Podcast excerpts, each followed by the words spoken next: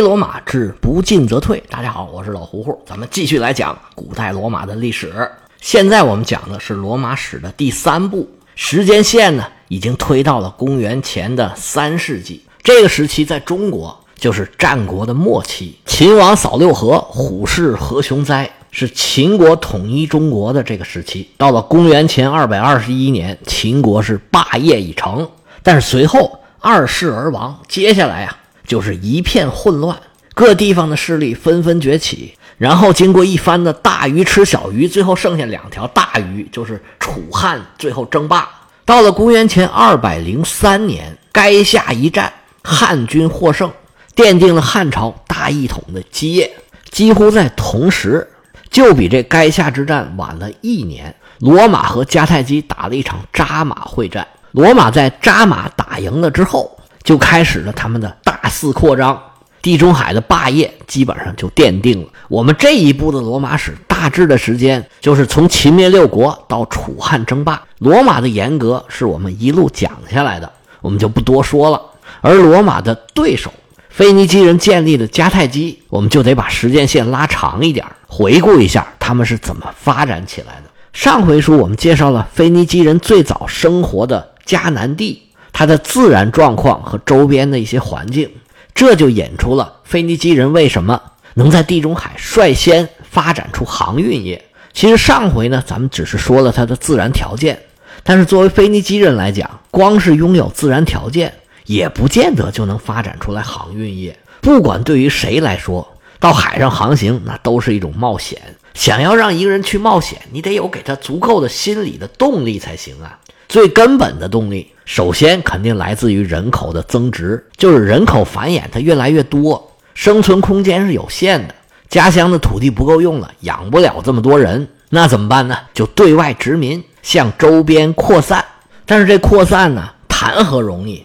地球上人类不多的时候啊，不同的民族、不同的种族互相啊不挨着，往边上扩散也碰不着别人，这还可以相安无事。但是人类繁衍的速度。可比开垦荒地的速度要快得多，很快这人群呢就接触上了，那怎么办呢？就一个字儿，就是打，打个你死我活。那死的他的地就被那个活的给占了。那如果双方都打不死对方，势均力敌，那就讲好画一个边界，维持一个平衡。但是人类的发展呢，让这种平衡啊很脆弱，很快这平衡就被打破了，那就只有继续打。其实大部分战争不都是这么打起来的吗？那腓尼基人当然也不例外。但是腓尼基人很快就发现自己在陆地上啊有点扩张不出去。不但他们自己扩张不出去，旁边啊还有很多其他的民族种族虎视眈眈，想要往他们这儿来扩张。而且他们这地方既然叫迦南地，那就都是平原，大部分地方啊都无险可守。而且呢，是四战之地，谁离这儿都挺近，都想过来啃一口。犹太人从埃及出来，不就盯上这块地方了吗？在基督教圣经里边记录了很多犹太人跟当地人打仗的事儿。那当地人是什么人呢？他们说的迦南人不就是腓尼基人吗？实际上，犹太人呢还好说，不怎么厉害。腓尼基人生活的这块地方啊，北边是小亚细亚，东边是美索不达米亚，南边是埃及。这里先后出现过亚述帝国、赫梯帝国、巴比伦王国，还有埃及的历朝历代。后来又出现了波斯帝国，那就更厉害了。腓尼基人跟哪个打，他们也打不过。所以腓尼基人在陆地上的扩散啊，基本上没有任何的空间。那腓尼基人只好就另谋出路，凭借自己的自然条件，把天赋点啊都点到了航海上面去。我们这一回的题目叫做“惹不起，躲得起”。我感觉腓尼基人发展航海业，跟他们在陆地上受到的压力是绝对有关系的。他们在沿海的地方建一个城堡，然后据险死守，手里头又握着制海权，他们可以从海上非常自由的补给。在当时的技术条件下，就算是一个大国强国，碰到这种情况啊，他也无可奈何，因为攻城在相当长的时间里头都是一个非常困难的事儿。就算到了亚历山大的全盛时期。他来到腓尼基人的地盘打推罗，都打了大半年。好在呀，其他城市啊都投降了。如果每个城市都像推罗这样据险死守，这亚历山大呀也麻烦。而腓尼基人一旦玩起航海呀，就发现呢，整个天地是焕然一新，发现自己在海上啊，好像没有什么对手。就算后来希腊人慢慢崛起，跟腓尼基人形成了竞争，但是大海多么的辽阔呀，航海的人还是少，所以很大程度上他们各玩各的，互相啊竞争没有那么多。当然了，除了陆上大帝国的这种压力，让腓尼基人航海的动力肯定还有高额的利润，冒一次险就能吃一辈子，这个诱惑谁能拒绝呀？有了动力又有条件，那腓尼基人就扬帆远航。开始在地中海上大显身手了。他们贸易的项目啊，可以说是包罗万有，有黄金呐、珍珠啊，当然也有他们本地产的紫色的颜料，非洲出产的奴隶、象牙、狮子皮、豹皮，阿拉伯的香料、印度的亚麻布，希腊出产的陶器，还有酒，还有各种各样的金属。塞浦路斯是产铜的，西班牙是产银的，英格兰的锡，还有厄尔巴岛的铁。可以说是逮着什么做什么，而且腓尼基人经商的范围啊，其实已经超出了地中海。往西走，他们出了直布罗陀海峡，北边能到英国，南边能到北非的沿岸，一直到塞拉利昂，往东边到了印度的西海岸。这个航海的范围之大呀，在当时真的很难想象。不过可以想象的是。他们有多艰难，而且呢，能挣多少钱？应该是这个事儿啊，利益实在是太大了。所以腓尼基人把全副的精力都放在航海和挣钱上了。我们以前讲过，腓尼基人呢是闪米特人，而北部的闪米特人呢，一般被称为阿拉米人。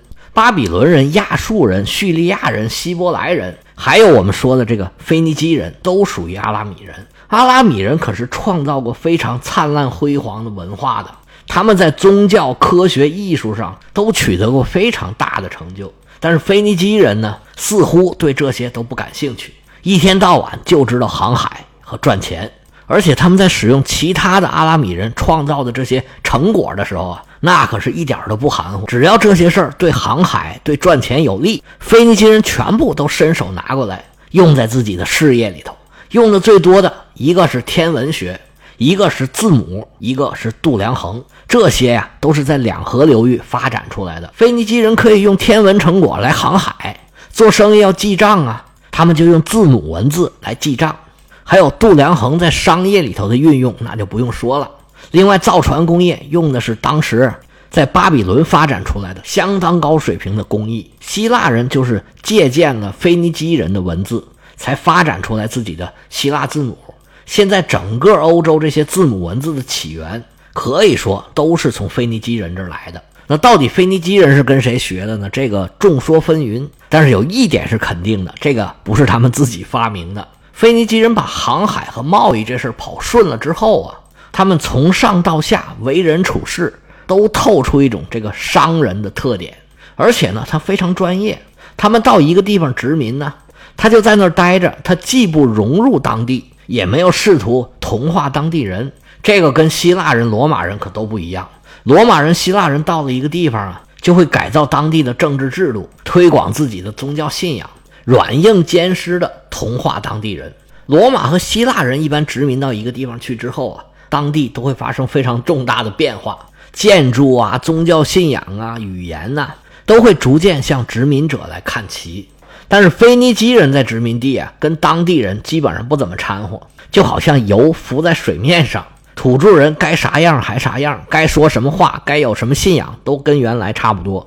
在罗马化比较厉害的地方，现在说的基本上都是拉丁语族的这些语言，除非后面又有新的变化，其他民族和种族又进来了。但是腓尼基人最大的殖民地，也就是咱们后面要讲的迦太基所在的北非地区。土著人说的语言，一直到两千年以后也基本上没怎么变。这个也好理解，这个做生意的人怕麻烦，多一事不如少一事。只要我能继续做生意赚我的钱，其他的我都没有兴趣。而腓尼基人在政治军事上也表现出这种特点，他们就是尽量花钱买平安。无论谁来了，大王是谁，只要你不耽误我做生意，那好，我给你交税。睡多点我就难受点睡少点我就轻松点但是只要你不耽误我做生意赚钱，那我就尽量不动干戈。而且他们无论是在本土还是在殖民地，基本上都采取惹不起我躲得起的这种办法。这儿不行，我换一个；那儿不行，我又换一个。而他们似乎呢，总有后路，很少反抗。而在本土那几个大城，像推罗呀、西顿呐，对于大帝国的要求基本上就是逆来顺受。甚至如果这些大帝国他要船，他们也给提供。在希波战争时期，萨拉米斯海战里头，波斯军队的船基本上都是腓尼基人提供的。但是腓尼基人的船呢，是商船多，战船少。商船虽然很大，但是他们走得慢，在海上它不灵活。而希腊人的战船呢，是长条形的，更灵活，速度更快。那个时候的海战很大程度上要靠撞船，他们在船头上都有金属做的撞角。希腊人的三桨作战船撞沉了几艘腓尼基的战船之后，腓尼基人的船队阵型一乱，结果就把这场海战给打输了。当然，这里头还有一个原因，就是腓尼基人他并不真心打，打赢打输我都要交税，应付一下，赶紧下班得了。这也是当时希波战争波斯打输的一个很重要的原因。他军队虽然人多呀，但是里头的成分太复杂了，心不齐。有很多人觉得这打赢打输跟我关系不大。一看势头不对，就赶紧跑。尤其是像腓尼基人这样的商人，我还要回家挣钱去呢，谁跟你拼命啊？他们为了自己的利益打仗，都很少真正的出兵，更何况是帮着波斯打呢？在公元前五百三十七年和公元前四百七十四年，腓尼基人和埃特鲁里亚人的联军曾经跟希腊人打过两次战役。公元前五百四十年那一次呢，是腓尼基人和埃特鲁里亚人在科西嘉岛的阿拉里亚打败了希腊的福西亚人，阻止了希腊殖民者的扩张。第二仗是在公元前四百七十四年，在意大利南部西海岸，在现在那波利附近的古城库麦，跟叙拉古的一个建主叫希洛带着海军打了一仗。这一仗啊，他们打输了。这个时候呢，已经到了罗马的共和时期。埃特鲁里亚人这仗打败了，对罗马很有好处。这个事儿呢，我们在前面讲过。这两仗实际上呢，都是叙拉古和埃特鲁里亚人联合跟希腊人作战，战果是一胜一负。不过这两仗呢，虽然是埃特鲁里亚人和腓尼基人联合，但是腓尼基人呢是幕后老板，出钱啊不出力，打仗呢基本都是埃特鲁里亚人，而且他们打仗呢也是打算盘，如果有利可图，那就打一打。如果这仗打得不划算，咱就赶紧撤。而且腓尼基人呢，到处设商馆，碰到问题呢，尽量妥协呀、让步啊，这都没关系。总之，就像生意人一样，讨价还价嘛。尽管腓尼基人的海上力量非常强大，在很多地方都拥有制海权，但是他们基本上从来也没有发起过侵略战争。腓尼基人的主动出击啊，只有一次。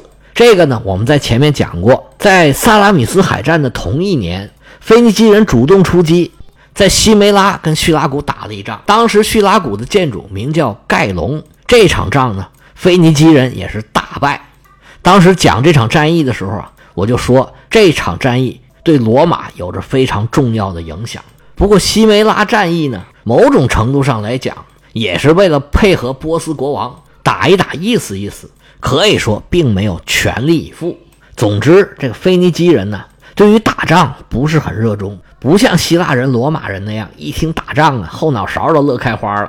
那是他们这些腓尼基人不勇敢吗？那肯定不是。听过那首歌吗？水手，风雨中这点痛算什么呀？擦干泪，不要问为什么。当时出海这件事本身就是充满未知的，胆小的人根本就不敢上船。你知道你上船会遇到什么风浪，下了船会遇到什么样的敌人吗？所以不是他们不勇敢，而是他们呢有别的事儿要做，人家还要做生意，还要挣钱，那才是正经事儿呢。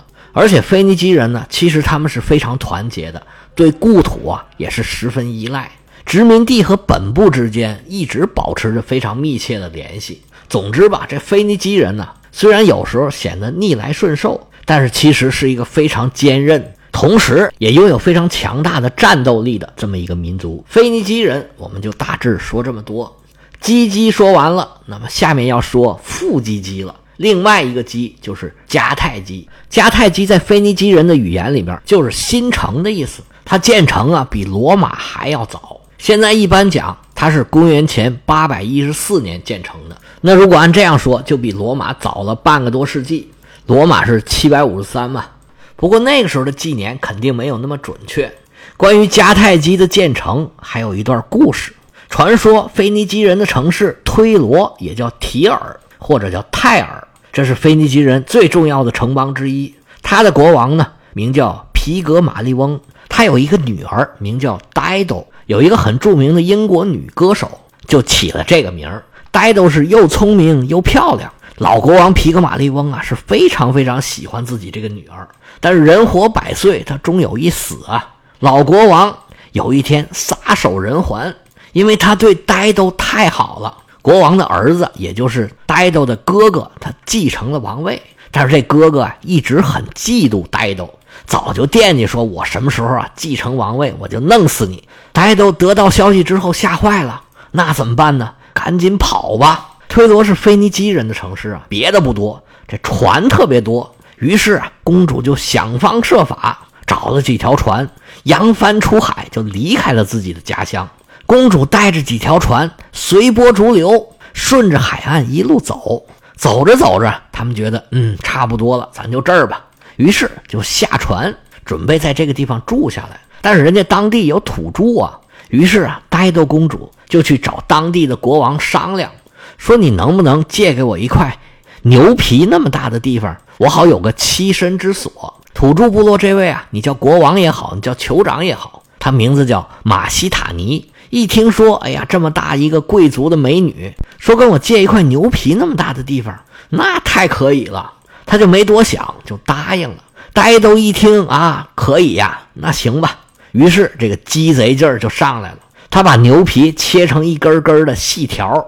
然后把这些条啊连在一起，在紧靠海边的小山上围起了一块地皮，他就在这儿建起了迦太基城。